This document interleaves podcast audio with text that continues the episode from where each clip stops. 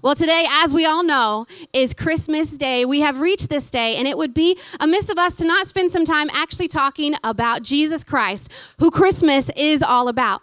You know, for all the Christians in the room, we love the, the decorations, we love all of the music, we love the festive celebrations, the food, the spending time with family, but we also know that there's a deeper meaning behind all of it. You see, the God of the Bible is actually a God who loves fun. He loves celebration. In fact, all throughout the Bible, he tells us to have feasts and festivals for every occasion to celebrate. He's saying, Hey, would you pause and acknowledge what I'm doing here? Would you pause and just take a moment to celebrate and to rest? And so I think it's important that we celebrate and have a really good time on Christmas, but also remember why we have Christmas in the first place. You know, what really matters most is that there was a baby born in Bethlehem who had been predicted or prophesied thousands of years before his birth. And his arrival was the most spectacular moment in history when the God of the universe entered into his very own creation. It was spectacular, but if you were here yesterday, you would also remember that it wasn't the wrapping that we expected. It wasn't this grand, glorious entrance for a king. In fact, it was a very humble, quiet entrance. It wasn't what we expected. You see, he didn't come as a mighty king or a military leader, like what people thought they were waiting on, like what they thought they wanted. Instead, he came as this sweet little baby to a poor village girl who ended up placing him in a manger because there was nowhere else to really put this baby to rest. And in the book of Matthew, we read that God raised a star out of Israel to inform everyone that Jesus was arriving. Now, if you were here last Sunday, you would have heard Frosty's message about the Magi, the wise men. If you haven't heard it, you can go find our podcast and go back to that. But he spoke about how there were some interesting responses from different groups of people about the announcement of this newborn king. You see, the people in Israel, who should have been excited were actually the ones who, dis- who were disturbed at the news. When they heard that there was a new king, it was the people in Israel who were disturbed because all of a sudden this was a threat to their own power and their own authority. And then on the other side of things, there was people in a faraway land who had historically mistreated the Israelites. And instead of them being disturbed that all of a sudden the God of Israel is raising up a king for his people, the people that they've been mistreating, instead of being disturbed, they're actually really excited. And they want to go meet this newborn king themselves. That is such a bizarre set of responses. You see, most people have heard about the wise men when it comes to the Christmas story. They see the star rise up in the sky, they, they get excited, and then they start to follow this star to go find where baby Jesus is so that they can worship him and bring him gifts. So let's go to the book of Matthew, chapter 2. Verse 9 to 12 says After this interview, the wise men went their way, and the star they had seen in the east guided them to Bethlehem. It went ahead of them and stopped over the place where the child was. When they saw the star, they were filled with joy. They entered the house and saw the child with his mother, Mary, and they bowed down and worshiped him. Then they opened their treasure chests and gave him gifts of gold, frankincense, and myrrh. When it was time to leave, they returned to their own country by another route, for God had warned them in a dream not to return to Herod. Herod was the king at the time.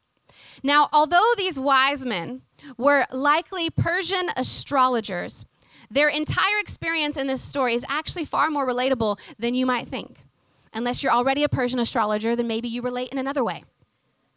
But there's a few things that we can learn from them. And it's really simple. It's something that all of us can understand, even the kids hanging out here on the front row, figuring out the Christmas story through their cool activity books. How y'all doing? Good? So good. But there's a few things that we can know, and the first is this Jesus is for everyone. He is absolutely 100% for everyone. The first thing that we see in this text is that when the wise men see the star announcing the arrival of Jesus, they are filled with joy. Absolute joy. These stargazing astrologers were from a land that had mistreated the Jews for hundreds of years. And this was going to be the king of the Jews the king of the people they had been mistreating. Now, if anyone should have been afraid of a triumphant king raising up for the people of Israel, it should have been them. Now, if anyone was disqualified from being close to this heavenly king, it was them. They lived in a distant land And they would have only heard about this God of Israel actually through the people they took captive. How bizarre is that? They had taken Jews captive in their land, but these Jews that were taken captive kept telling their captors about Scripture. They kept telling their captors about their God. They kept believing and having faith so that all of a sudden, when this star raises up, they know what this star represents because the people they held captive told them. Absolutely incredible. And he realized in this moment, these wise men, that this Savior that was rising up for the people of Israel was also a Savior for them. And they got excited to go find him. And even Paul highlights this in the New Testament in Romans chapter 1, verse 16 and 17. He says, For I am not ashamed of this good news about Christ. It is the power of God at work, saving everyone who believes, the Jew first, and also the Gentile. Gentile simply means non Jew. This good news tells us how God makes us right in his sight. This is accomplished from start to finish by faith. As the scriptures say, it is through faith that a righteous person has life. Now, I'm not sure if you've ever felt distant from God like the wise men did. See, I'm not sure how much you've heard about God growing up. Maybe you didn't come from a Christian family and you've only heard secondhand stories like these Persian astrologers did. But these wise men, they understood something powerful from all these stories they heard. They understood that Jesus may not be from my land, but he is after my heart. See, you might not have grown up knowing the Bible stories or knowing about Jesus, but Jesus is after your heart. He is so after your heart. You see, Jesus could have had every reason to turn his back on these wise men, to turn his back on these people because of their disobedience, because of their mistreatment of the Jews. But yet they knew for some reason, they could approach this newborn king without any fear in their heart, without any trepidation, without any nervousness. They actually approached him with joy, bringing an offering that was just abundant and overflow of this excitement they had because they knew that this king, this Jesus, was loving, was gracious, and indescribably kind. Coming into the presence of Jesus should actually give us so much joy we don't need to approach Jesus with fear.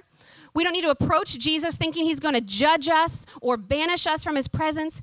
We can approach him knowing that he is loving and he is gracious and he is so after our hearts. The second thing that's highlighted with these wise men is that we all have a journey. We all have a journey. When Jesus is born in Bethlehem, just as the Bible talks about thousands of years before his birth, some people had front row seats. They were right there in the same city. We talked about it yesterday a little bit. And others were hundreds of miles away. Some were close to Jesus from the start, and others had only heard these secondhand stories about him.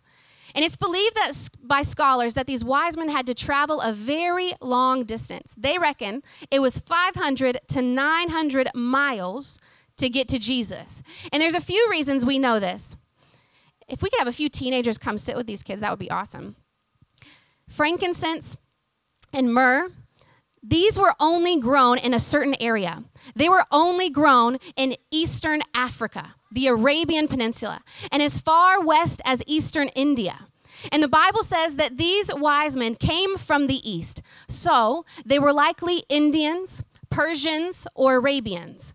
But because they knew Hebrew scripture, we can come to the conclusion that they were most likely from Persia because it was in that place that Jews had been exiled and they had set up homes. And it was in that place that Jews would have spoken about these scriptures so that when the star came up, these astrologers knew exactly what that meant. So they traveled about 800 to 1500 kilometers. And I Googled the distance of New Zealand yesterday. Top to bottom, New Zealand is about 1600 kilometers, according to Google. So imagine that long of a journey on foot or on the back of a camel. And they left when Jesus was born a baby, but by the time that they arrived, it was most likely they were meeting a little boy, a little toddler. It was a long journey and probably a hard road. Now, some of you here can relate to that. Maybe it's been a long journey for you and a hard road to come to this place where all of a sudden you're discovering Jesus for the first time. And yet, for others, maybe you grew up in a Christian home. Maybe you heard these stories from when you were a little baby. Maybe you grew up in a church and you were in the TOTS program, then to Sparks, Power Zone, all the way up, and you knew all the stories, and it's always been a part of your life. Look, we all have a different journey, and that's totally okay. We all have different journeys, but the destination for all of us is Jesus. We're all trying to search for him. See, for some of you, maybe you grew up in church. And maybe you gave your life to God at a very young age. How beautiful that you had parents that would pave the way for you to make faith a little bit easier for you to grasp. How beautiful that we have kids up here on the front row that are introduced to the concept of Jesus from a very young age, where they can understand their purpose that is on their life, the value on their life. How beautiful that they're going to know the stories of Jesus from a young age. But that's not everybody's journey. Maybe for you, somebody had been praying for you for years before you ever walked into church. How special that somebody cared enough about your soul to pray that you would be welcomed in to a church one day, to pray that you would hear the gospel message one day, to pray. They cared enough about your soul that they wanted you to know Jesus. Or maybe somebody invited you to an event. Maybe somebody just invited you to come hang out here on Christmas morning. And this is your first time in a church. Welcome. I'm so glad you're here. But how beautiful that somebody might love you enough that they would invite you to come experience the same salvation and hope and peace and joy that they've experienced. How beautiful that they love you enough that they would invite you to be a part of it too. Or maybe you used to go to church. But when you were there, maybe you were there not really seeking Jesus. Maybe you were there just out of routine or obligation to your family. But all of a sudden, you've returned with this eager heart and an open mind. How sweet that God drew you back to Him and how brave of you to return. You see, this is more of my story. I grew up in church. I grew up knowing the Bible stories. I went to a Presbyterian church and a Catholic school. I knew all the stories about Jesus. But then I had a long journey through uni, and then God drew me back to Him. And He welcomed me back with open arms and this beautiful heart. And it was at the age of 22 when my relationship with God truly began. Before that, it just felt like religion. Frosty, on the other hand, he didn't grow up in a Christian home. Many of you know his story because he shared his testimony a few different times. But he was a bit like the wise men. He was very distant from God. And he had only ever heard secondhand stories from others. And to be honest, he didn't really believe them. It was a longer journey for him, but when he was 20 years old, he was drawn to Jesus just like the wise men were. And it was the moment he bowed down to worship him that Frosty's new life began. You know, he would say that he was distant, his heart was hard, he once scoffed at the things of God. In fact, fun fact about Frosty, he came to be a Christian because he was trying to disprove Christians and he wanted to win in arguments against Christians, so he did his research and realized all the research pointed to God. That's how Frosty became a Christian. But he thought that he was once completely disqualified. And yet, if you know anything about the God of the Bible, it is that he came to seek those not who thought that they were righteous, but those who knew they were a sinner in need of a Savior. You know, some of us have easy and quick access to God, like these young kids at the front. They are introduced at a young age. How beautiful that they have that upbringing in church. And for other people, maybe you've walked a tougher road and you wish that you had found church sooner. Well, guess what? You're here now, and right now is what really matters. And what matters more than your journey is that you simply come to Him. Because it's never too late to begin knowing Jesus. Whether you're three years old or 93, Jesus wants to know your heart. Jesus wants to know you. He wants to do this life with you. So it doesn't matter your age, it doesn't matter. It's never too late to find forgiveness and to find brand new life. It is never too late to say yes to knowing the God who made you. You see, the good thing about the gospel message of Jesus is that you don't have to travel 1,500 kilometers to see him. How good? That would be a really long walk. Or it'd cost a lot of money in petrol money, especially in New Zealand. But God is so much closer than you could ever imagine. His name is Emmanuel, meaning God is with us. That means God is with us right now. In fact, scriptures say wherever two or more people are gathered in His name, he is there with them. So, guess what? You're in the presence of God right now. He is closer than you think, and knowing Jesus is just on the other side of your worship and your surrender. If you think about it this way, If a horse is walking through the desert looking for water, it doesn't matter if the horse walked a short distance or a really long distance. Once they get to the water, their thirst will only be quenched if they take a drink. So it doesn't matter if you had a short road to Jesus or a long road to Jesus. What matters is when you're in the presence of living water, what matters is that you take a drink that you actually embrace Jesus for who he is so that your thirst will be satisfied and you will never go thirsty again. So Jesus is for everyone, and everyone has a journey. But the, the really cool thing about this story is mentioned in the last few se- sentences of that scripture. And we can learn that the encounter they had with Jesus redirected them. It redirected them. It says, when it was time to leave, they returned to their own country by another route. For God had warned them in a dream not to return to Herod. So they come to Jesus. They bow down and worship him. And then God's instruction to them is that they need to leave different than the way they came. I read that and I was like, that'll preach, Frosty. Good notes. But you may have journeyed to Jesus a certain way. But God is saying, when you leave, I need you to go a different way. Because when you leave his presence, you need to reconsider the journey that you are taking in life. You should leave different than the way that you came. And this is the message of Christmas, wherever you've come from. Whatever it is that you are carrying today, no matter how much you think you are disqualified, if you come to Jesus, when you do, he will likely want to redirect your life and send you on a different journey. And that's out of love and out of care for you. He's not only going to change the course of your life, but he will change the destination of your eternity. The thing is is you'll still go home. Like these wise men, they still went back to their home country. They went back to the people that were their family, but you cannot possibly journey through life the same once you've met Jesus. Once you've worshiped him. Because worshiping God in complete surrender will, will do a number of things for you. It can dry up the bitterness in your heart, it can soften a really hard heart. It can decrease the worry and the stress on your life. Worshiping God can make you deeply aware of how much grace you need, and that in turn makes you way more gracious towards other people. And that's just a few things that worshiping Jesus can do. You see, God warned the wise men after they had an encounter with Jesus. He said, Hey, it's not safe to go back the way you came. In fact, I think you should go this way because I care about you.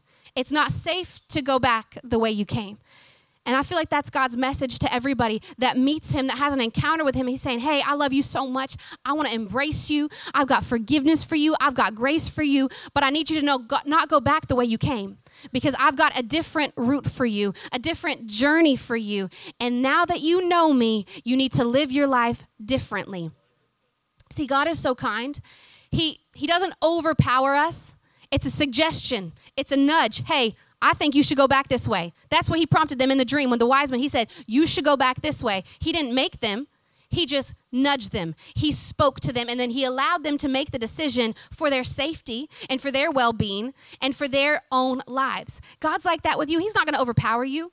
Despite what non Christians think, God is not going to strike you down with lightning or set you ablaze on fire, okay? God loves you so much. He sent us the Holy Spirit who is called the comforter. He is our guide. So he's going to nudge you here. He's going to nudge you there. He's going to say, That path, not so safe for you. That path, not so good for you. I think you should take that path over here. And that's how the Holy Spirit will guide us through this life. And that warning from God to these wise men to go a different route after meeting with Jesus ended up saving their lives. And I suspect this is why he offers the same guidance to us. Because Jesus said, if you hold on to your life, you will lose it. But if you give it up for my sake, there you will truly find it. LJ, you can come join me on keys.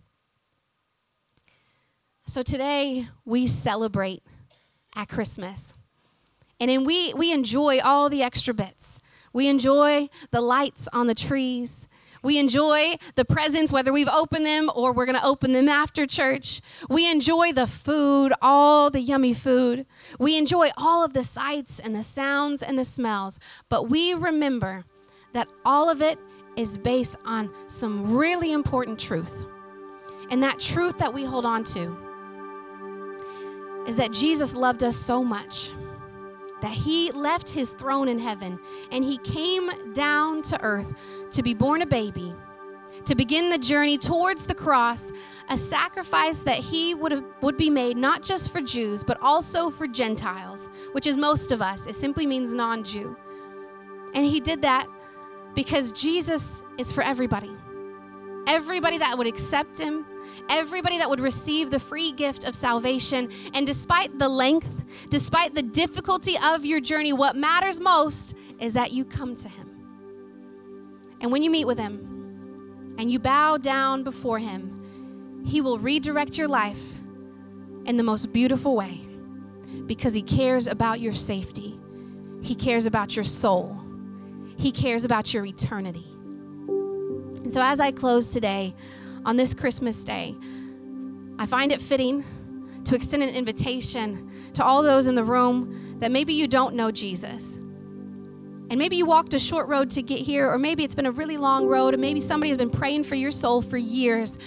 Well, I'm going to offer an opportunity for you to pray a simple prayer where you can receive the greatest Christmas gift that you will ever get. It's the gift of salvation. It's a gift that redirects your life in a beautiful, powerful, amazing way, and it changes the destination of your eternity. And this prayer will do a couple things. It'll acknowledge that you believe Jesus is who he says he is. That Jesus is the one who left the throne room of heaven and he came down to this earth so that we might experience salvation, so that we might be reunited with our Heavenly Father. It, acknowledges who he is, and it also acknowledges the condition of your heart. It, it acknowledges that we're all sinners and we all need a Savior. But it also is a chance to say, Jesus, I need you to be my Lord. I need you to redirect me. I need you to guide me and to show me what is best for my life, and I will trust you when you nudge me in a new direction. So I'm going to invite everybody in this room just to bow your heads and close your eyes as I pray for you.